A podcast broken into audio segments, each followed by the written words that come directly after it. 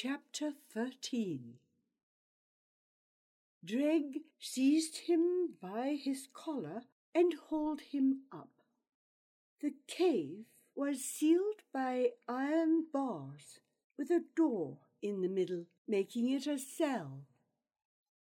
Dreg pulled aside the rusty door and marched Gerard out through tunnels lit by draughty torches set in the walls.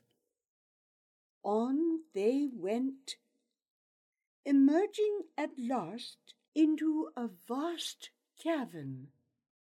In the centre of the cavern was a pit through which rose a pillar of flame, a fierce fast furnace tearing up from deep beneath the hill to soar toward a cleft high in the cavern's lofty dome. At a comfortable distance from its fury, some two dozen men lounged and ate from old billy cans. Seeing Gerard, they halted, falling silent, while Dreg marched him around to the fire's far side. There Gremla sat, waiting at a table with two chairs. Upon seeing Gerard, she beckoned him forward, and as she beckoned, firelight hit the snake bracelet at her wrist, and tiny red stones flashed from deep within the sockets of its skull. Sit! She pointed to the chair directly facing her. Gerard obeyed, seeing with a shock how young she was. A girl, merely, a maid not that much older than he. With one impatient thrust, Gremla pushed the bracelet back up her arm, and as she did so, it seemed to Gerard that her eyes flickered with pain. Then she clapped her hands. Food for the boy. Boy, and she just a maid. Still, Gerard perked up. If she was feeding him, she didn't mean to hurt him, did she? Crooker slapped down a bowl of stew in front of him, slopping thick shiny gravy out onto the tabletop. Gerard recoiled. The rich, meaty smell, the shining pools of gravy made him want to gag. Gremla's lip curled. Is it not good enough for you, Master Gerard? Gerard swallowed. I'm still queasy from the road. To his surprise, she laughed. It was not the road, but what I made you drink that made you queasy. Remembering the cold and bitter something in his throat, Gerard felt the anger start, and the slow heat firing up his cheeks. That powerful stinking brew still lingered in his body, even now after goodness knew how long. He forced himself to meet her eyes once more, and plainly saw the wicked pleasure therein. And yet she was so beautiful, with large dark eyes deep set in the pallor of her face. Black brows arched like gulls' wings, high cheekbones still soft with young flesh, strong straight nose, wide lips curving in amusement, all framed by the glorious mass of dark, wavy hair. You had no right. What was that stuff? Something to keep you quiet. You've lain for two days and three nights. You know that? Two nights in the wagon and one on the hill. We fed you water and hot gruel, which you mostly refused. Ungrateful brat. Gerard stared. Two nights? He was that far from home?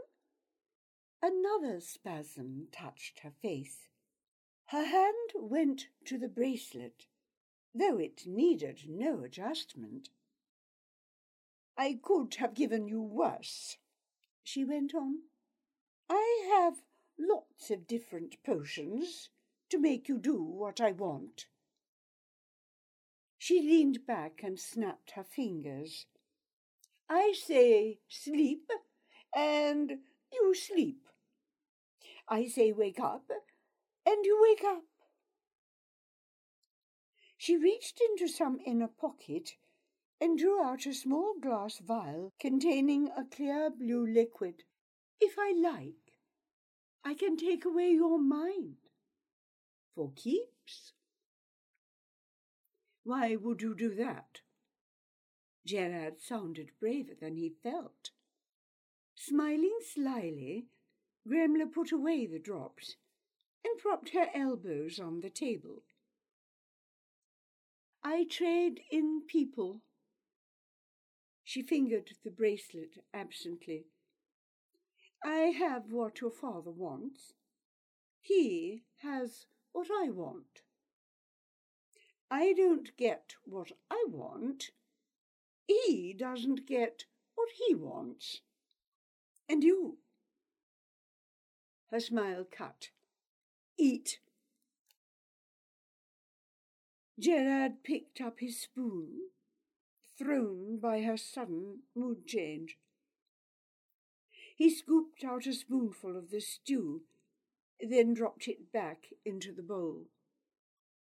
Maybe in a while. Gremla pointed to the bowl. Eat when I say eat, or, drawing out the vial again, she shook it in front of him. His gorge rising, Gerard took the spoon again and ladled down the hot, thick mess of gravy and assorted lumps.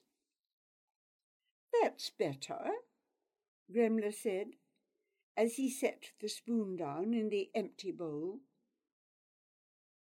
Pushing the bowl aside, she produced a parchment scroll and spread it on the table. On it were crude sketches of pieces from his father's treasury. Jewelled cups and plates, and shields and ceremonial swords all gem encrusted. Tell me, she commanded, tracing the drawings lovingly with her fingertips. I paid dearly for this inventory. Is it correct?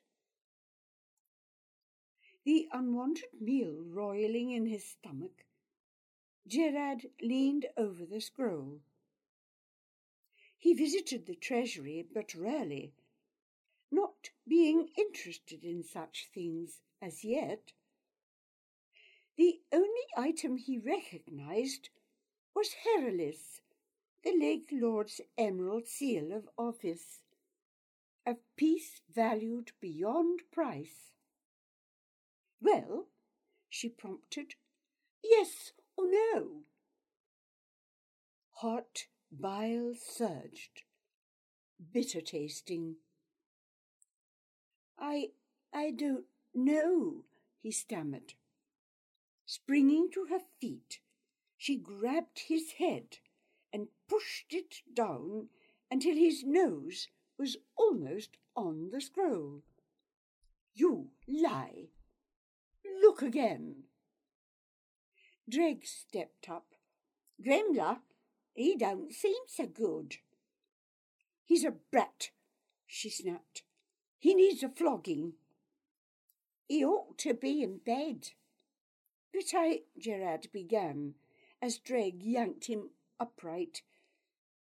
With that latest sudden movement, the hot caustic fluid boiled up past the point of no return, erupting out across the table, splattering the empty bowl and Gremla's precious scroll.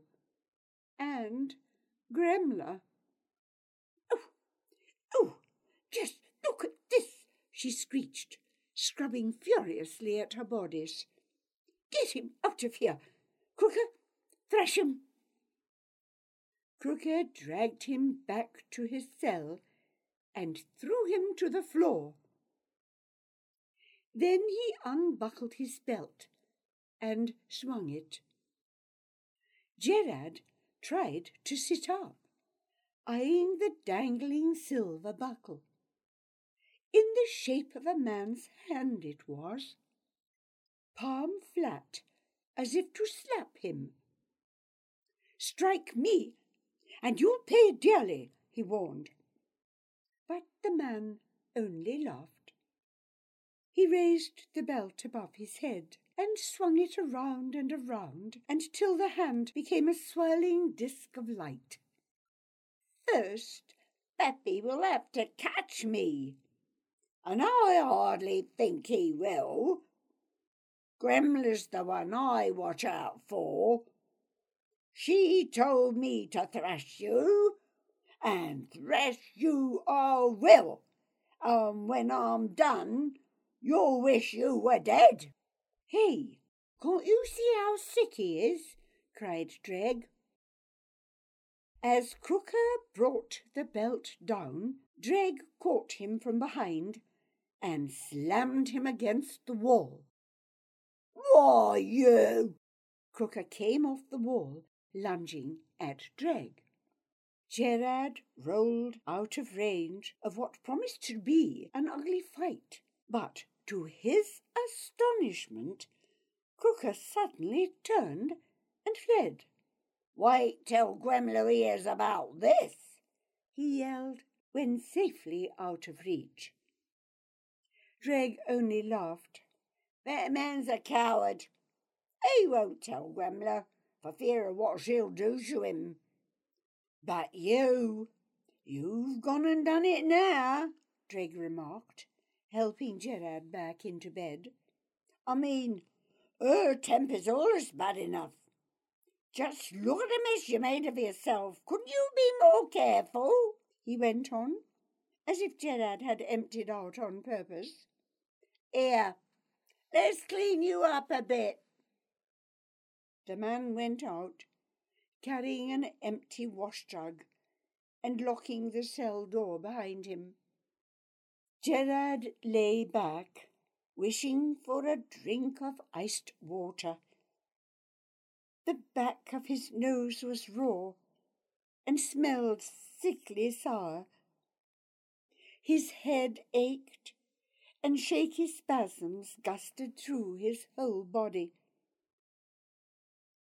As he lay there, feeling worse by the minute, he remembered that he'd felt that way once before. Oh, years since.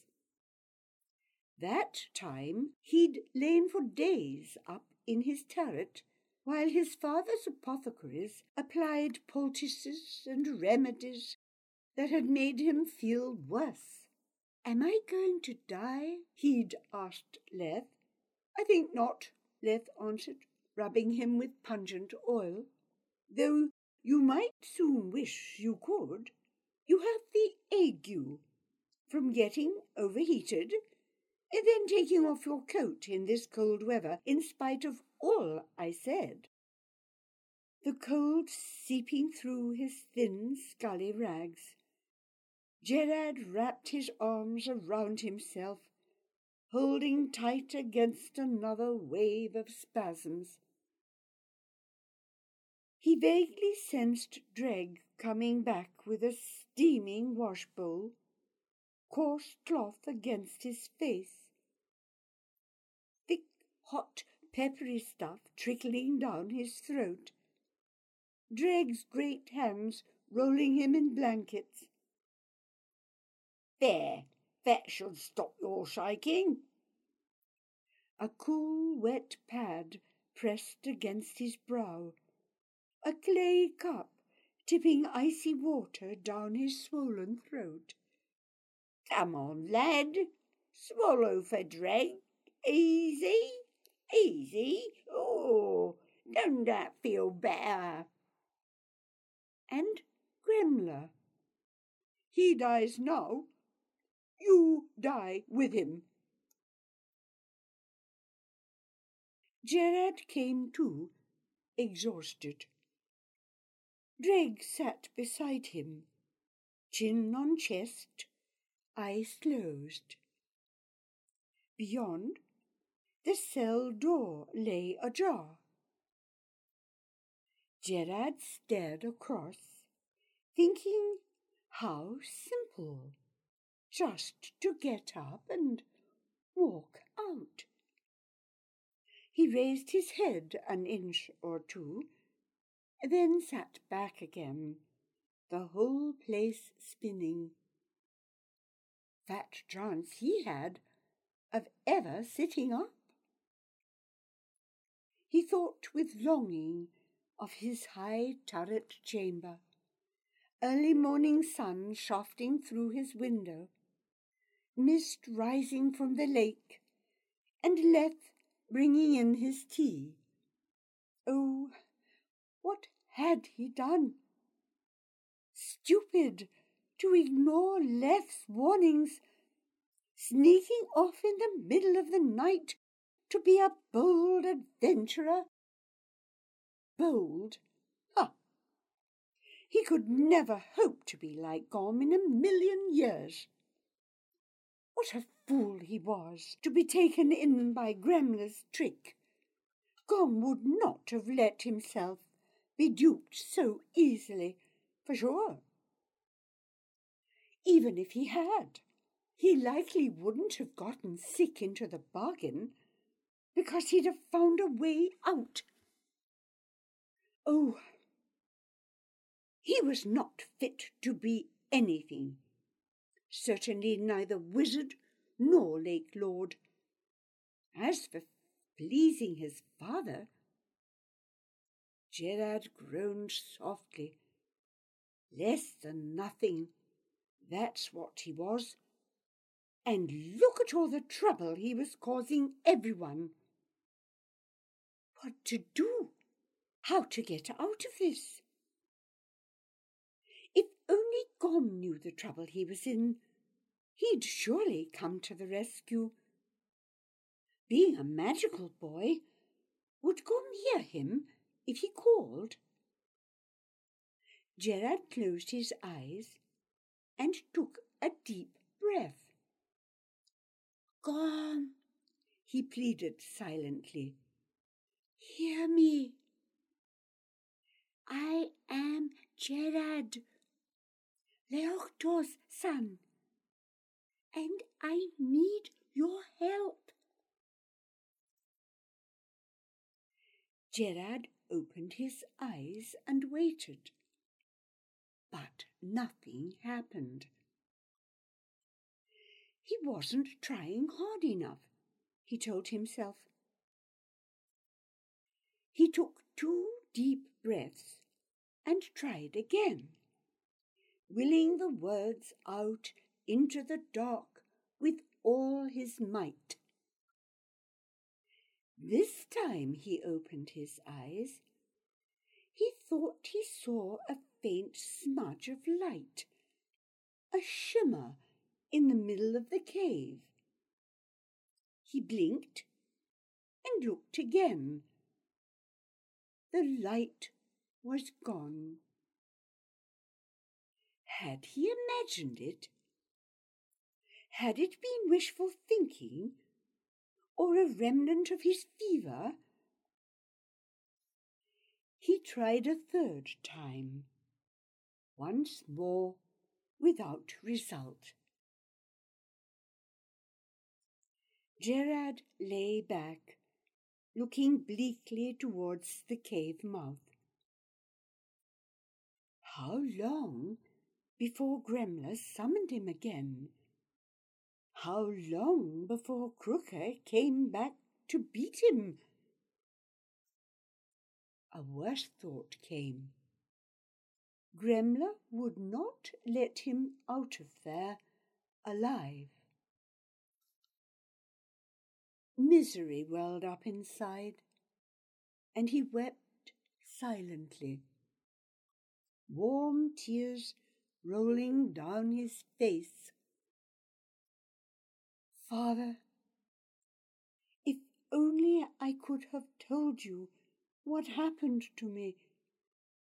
If only I could have made Gom here. Oh, to be so helpless in their grasp. Gerard clenched his fists. Miserable creature, just lying there, limp and wet as lake weed. When Gom was in Sundborg, the evil Marsh King's lair, he didn't lie around feeling sorry for himself. Oh, no. He found a way to destroy the fortress and the king and save all Legoland. Gremla had to be stopped. Gerard had to get out of there but he wasn't a wizard yet, so he couldn't do it all alone. Yet with Gom's help he might. But how to bring him there? Just willing him to come didn't work. And Gerard didn't know any magic spells. Gerard stared up at the cave roof, trying hard to find an answer. At last it came. If he didn't know any magic, then he'd just have to make some up. Clenching his fists and closing his eyes, he whispered, By the hawk in the skies, by the arrow that flies, by the fishes that swim in the lake, as they speed swift and true, so I now summon you and command you to come for my sake. Gerard opened his eyes. In the middle of the cave, the air began to shimmer, and a shape began to form. Gerard drew in his breath sharply. It was small, about Piotr's size. A head appeared, topped with a thatch of brown hair. Now features formed.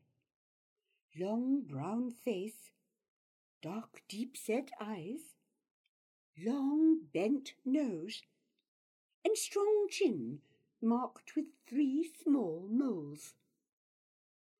Not a young face, yet not old either. Come.